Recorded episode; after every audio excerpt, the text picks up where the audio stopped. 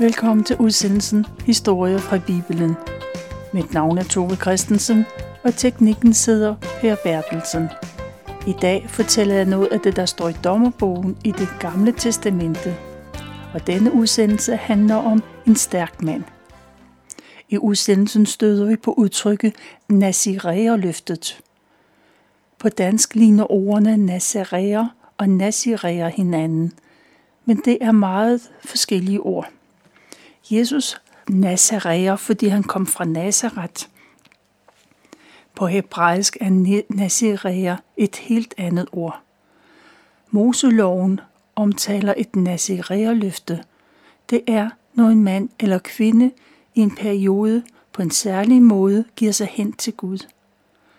Det skulle være frivilligt og i en tidsbegrænset periode, hvor man havde brug for et særligt nært forhold til Gud. I den periode, man var naziræer, skulle man overholde tre regler. Man måtte ikke drikke øl eller vin. Man måtte ikke engang spise vindruer eller rosiner. Man måtte ikke klippe sit hår eller barbere sig. Og så måtte man ikke komme i nærheden af et lig, for døde mennesker var urene ifølge Moseloven. Det var de tre regler. Vi kommer til at høre om Samson og Naziræerløftet. Men i Samsons tilfælde var der flere usædvanlige forhold. For det første var det ikke frivillig aftale. Naziræerløftet blev aftalt, før han blev født. Samson skulle overholde reglerne hele livet. Også Samsons mor måtte overholde Nazirea-reglerne under graviditeten. Samson var kriger og dommer, men han ledede ikke en her. Han kæmpede mod filistrene på egen hånd. Samsons liv blev ikke sådan, som hverken Gud eller hans forældre havde håbet på, for han brød alle tre regler. Han klippede, fik klippet sit hår, han drak ved sit bryllup og rørte ved døde mennesker. Samsons liv var til en række sovløse eventyr og meget umoral – det så ud, som om han levede et ugudeligt liv. Men i virkeligheden var han tro imod Guds anvisninger. I Hebræerbrevet står flere troshelte nævnt ved navn. Samson står sammen med Gideon, Jefta, David, Samuel og profeterne. Gennem deres tro havde de alle vundet over fjendtlige folkeslag, og de regerede med retfærdighed. Derudover udholdt de store ledelser, og eftertiden talte godt om deres tro. Det vil jeg huske, når man hører om Samsons tilsyneladende mørke sider. Før vi hører om Samson, så spiller vi sangen Gud efter dig jeg længes. Oh. Oh.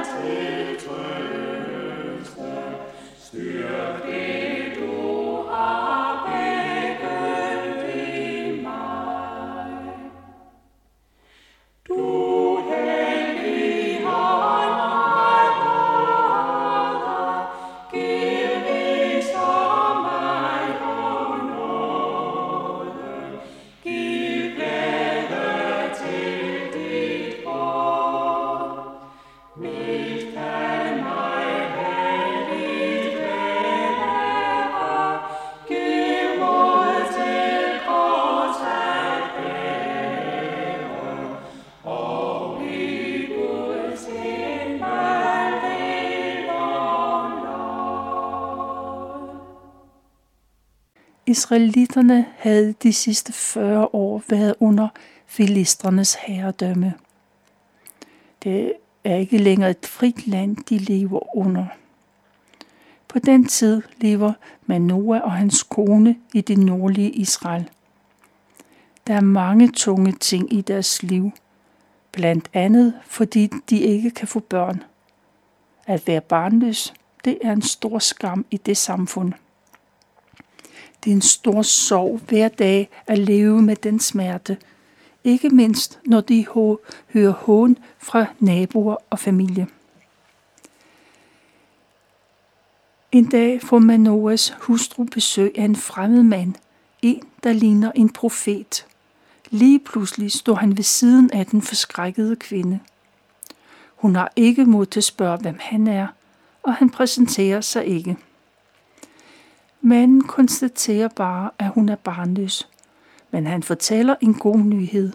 Kvinden skal snart blive gravid og føde en søn. Men der følger en betingelse med. Hun må ikke drikke øl eller vin under graviditeten, eller spise noget urent dyr.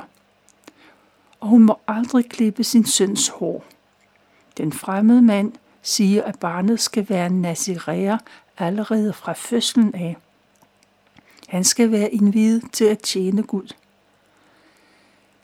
Hendes dreng er udset til at være ganske særlig opgave. Han skal nemlig tage kampen op mod filistrene. Da manden har sagt det, så forsvinder han. Og hun er fuld af glæde. Hun kan ikke vente med at fortælle sin mand den gode nyhed. Hun skynder sig for at fortælle, for at finde ham. Hun fortæller, at der kom en profet. Han så ud som en Guds engel, og han var meget frygtindgrydende. Da hendes mand Manoa hører de nyheder, så spekulerer han over, hvem den mand kan være – og så overvældes han af opgavens omfang og vigtighed. Hvordan skal han kunne hjælpe sin søn? Han er glad for udsigten til at få et barn, men på den anden side, hvordan skal han være klar og være far til sådan et barn? Men Noah beder til Gud og spørger, om manden må komme igen og fortælle dem, hvordan de skal opdrage deres søn. Gud hører hans bøn, og manden kommer igen til deres hjem. Også denne gang er kvinden alene. Før han når at sige noget, så løber hun hen for at hente sin mand. Stakåndet fortæller hun, at nu er han der igen, den mand, der viste sig for hende forleden. Og Manoa kommer og hilser på den fremmede og spørger om, hvad der ligger ham på hjertet. Han spørger om, hvordan han skal opdrage den dreng, som der blev lovet ham. Men svaret er en gentagelse af det, som han allerede har sagt en gang. Men Noah må stille sig tilfreds med det. Det er ikke rigtig god op for Noah, at det er Guds engel, de har besøg af. Derfor spørger han efter mandens navn.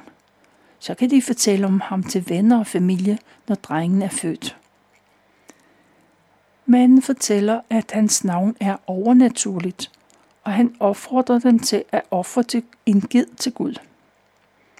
Men Noah lægger brænde på en klippe og en ged og noget korn ovenpå. Han brænder det hele som et brændoffer til Gud. For øjnene af Manoah og hans kone gør Gud en overnaturlig ting. Flammerne slår op af klippen og manden går ind i flammen og forsvinder op mod himlen.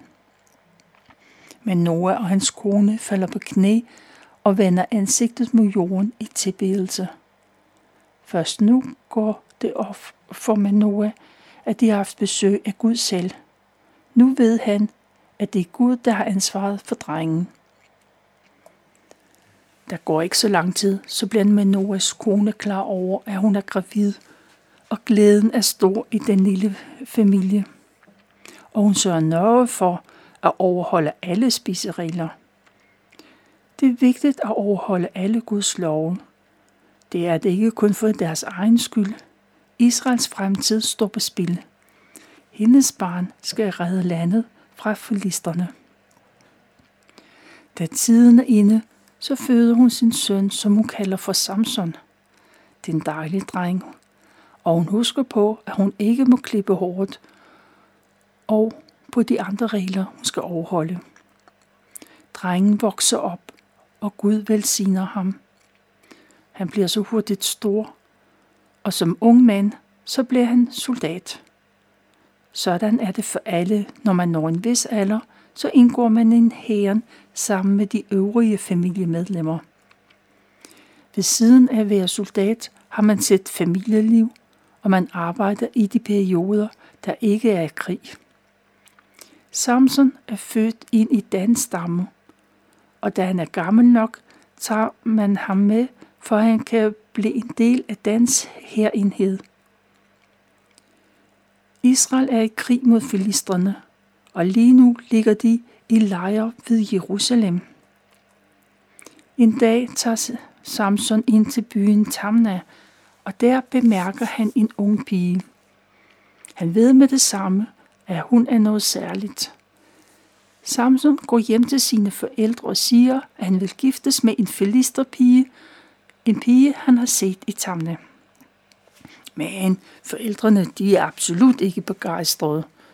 De spørger, om der ikke er en eneste pige i deres egen stamme, han er glad for. Eller er der ikke nogen i hele Israel, han vil gifte sig med? Hvorfor skal han absolut giftes med en filister, dem som de er i krig imod? Forældrene prøver at snakke Samson fra den tanke. De ved ikke, at Gud har en plan med Samsons ægteskab. Det skal bruges til at skabe strid med isra- øh, filistrene. Samson holder på sit. Han siger, at det er hende, han vil have. Han beder sin far om at hjælpe sig med at blive gift. De er betænkelige, men forældrene hjælper ham. De husker måske også, at det er Gud, der har ansvaret for Samson. Og man pakker sammen til en længere rejse, og snart er Samson og hans forældre på vej til Tamna. Men lige før de når ind i byen, så ligger der en løve på lur i vindmarkerne. Løven springer frem, og i det samme kommer Guds ånd over Samson, og han får en overmenneskelig styrke. Samson river løvens kæbe fra hinanden med de bare næver. Det er så let for ham, som om det var et lille gedekid. Samson går videre uden at fortælle sine forældre noget. Måske har han grund til ikke at røbe sin hemmelighed. Da de kommer til byen, så opsøger Samsons forældre deres kommende svigerfamilie. Som det er skik og brug, så forhandler forældrene om de unges øh, på deres vegne. Resultatet er, at Samson bliver forlovet med pigen – Opgaven er løst, og Samson og hans forældre tager tilbage til hverdagen, der hvor de hver især er. Næste gang de kommer til Tamne, er lige før brylluppet. Samson og hans forældre går igen igennem vimarkerne uden for byen. Samson forlader de, øh, forældrene og laver en afstikker ind over markerne. Han vil se, om løven stadig ligger der, hvor den blev slået ihjel. Løvens store krop er gået for rådnelse, og Samson bemærker, at en bisværm har slået sig ned i kadaveret, og bierne har lavet honning. Samson tager en håndfuld honning, han spiser noget af det og giver sine forældre det resten. Men han siger stadigvæk ikke noget om løven. Det har han ikke fortalt til et eneste menneske – da de kommer ind i byen, har de hver især pligter, der skal gøres. Samsons far går hen for at hilse på pigen og hendes far, ganske som det, øh, man skal gøre. Samson gør klar til bryllupsfesten, og man har udvalgt 30 unge filistre, der skal være hans brudesvende. Bryllupsfesten skal vare i en uge – i begyndelsen af ugen siger Samson til sine brudesvende, at han har en gåde til dem. Hvis de kan gætte gåden i løbet af festugen, skal de hver især få en linnedskjorte, og et sæt festtøj. Hvis de ikke kan gætte gåden, så skal de hver især give ham det samme. Top, siger de. Lad os høre. Og Samson siger, fra, fra rovdyret kom mad, fra den rå styrke kom sødme. Fra rovdyret kom mad, fra den rå styrke kom sødme. Brudesvendene spekulerer i tre dage. Den fjerde dag er der alvorlig krise. Og så går de til Samsons filisterpige. Hun skal få sin mand til at røbe gådens løsning. For hvis hun ikke gør det, så vil de sætte ild til hendes fars hus, så alle omkommer. De er ikke kommet til festen for at blive flået. Og den unge pige bliver bange. Hun ved, det ikke er tomme trusler. Så hun finder Samson og trækker ham til side. Grådkvælt spørger hun, hvordan han kan elske hende. Han giver gåder til folk uden at betro hende løsningen. Men Samson siger, at han ikke engang har fortalt sine forældre svaret. Hvorfor skulle han så fortælle hende det? Men pigen er bange. Resten af festen græder hun uafbrudt. Til sidst, på den syvende dag, fortæller Samson hende løsningen. Og pigen holder op med græde og skynder sig hen til brudesvendene. Hun har reddet hendes familie fra en frygtelig ulykke. Lige inden solnedgang på den sidste bryllupsdag, så kommer de unge mænd til Samson.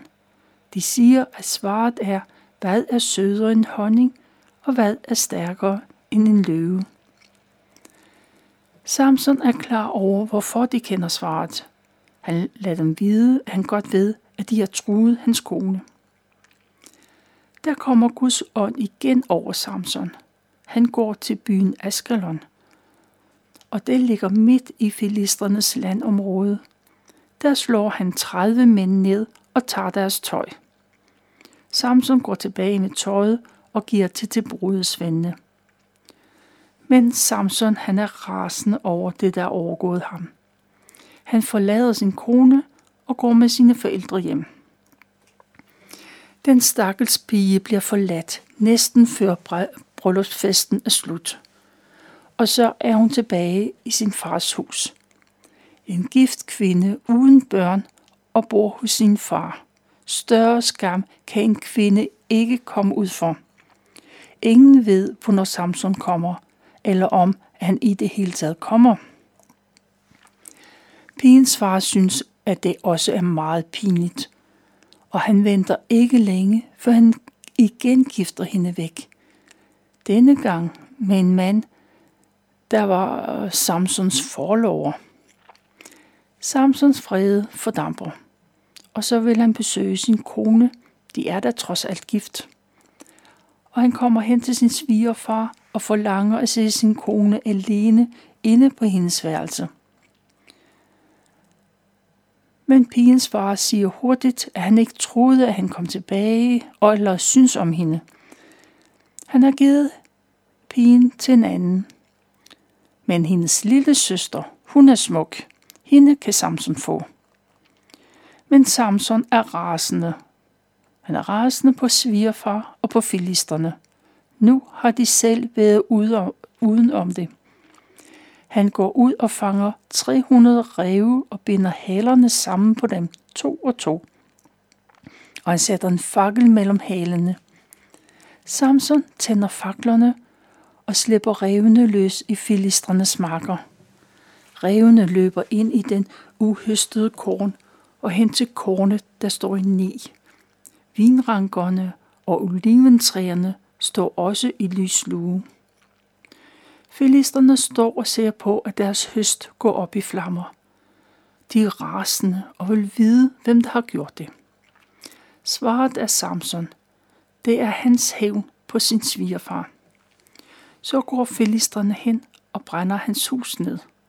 Både Samsons kone og hans fire forældre omkommer. Samson hævner sig på dem, der har slået hans kone og sviger forældre ihjel. I blind raseri går han løs på dem. Den dag slår han mange filistre ihjel, og bagefter flygter han op i en klippehule, der ligger inde i Judas stamme. Filistrene de svarer igen ved at sende en hel herstyrke ind i Juda. Og judæerne de forstår overhovedet ikke, hvorfor de bliver angrebet.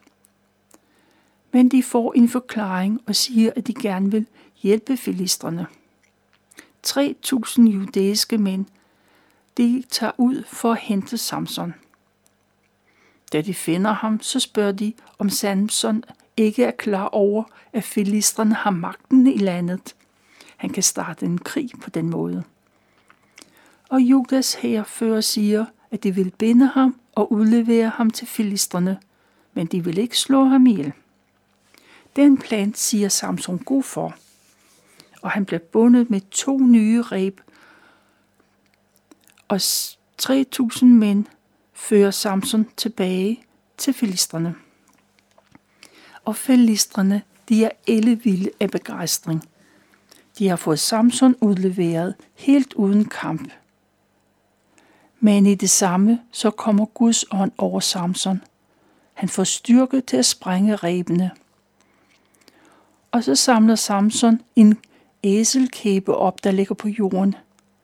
Med den slår han tusind filistre ihjel, og han kaster kæben fra sig. Lige siden har det sted heddet Kæbehøjen.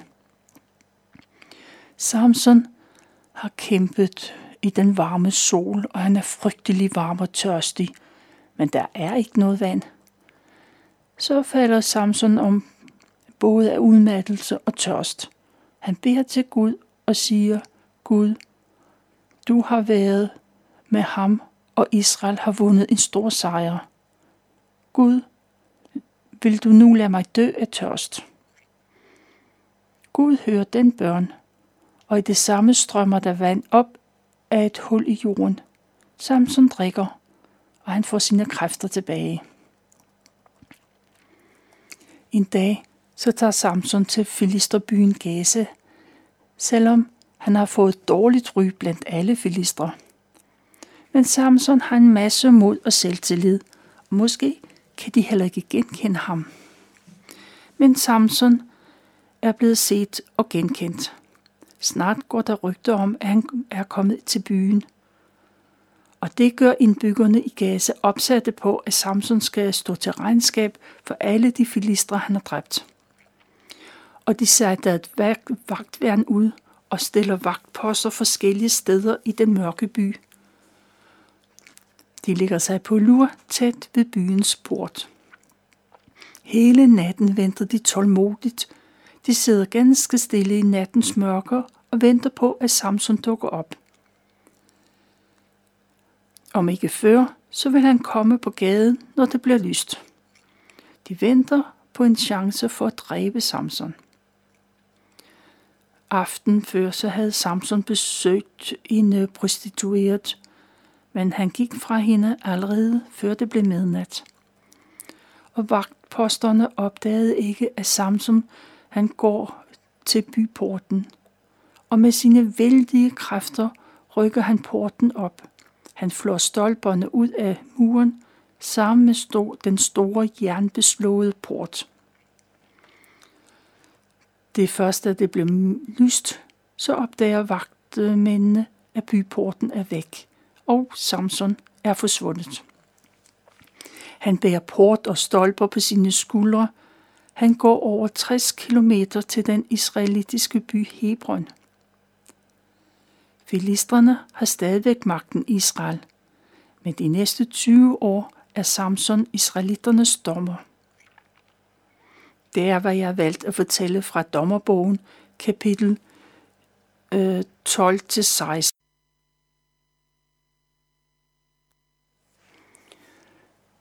De bedrifter gør, at Samsom bliver israeliternes dommer i de næste 20 år, men filistrene har stadig magten i Israel. Det er, hvad jeg valgte at fortælle fra Dommerbogen, kapitel 12-16.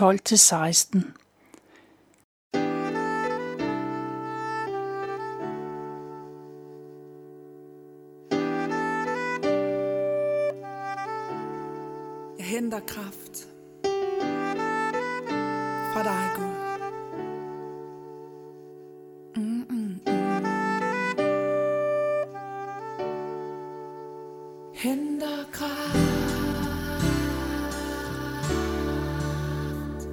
Henter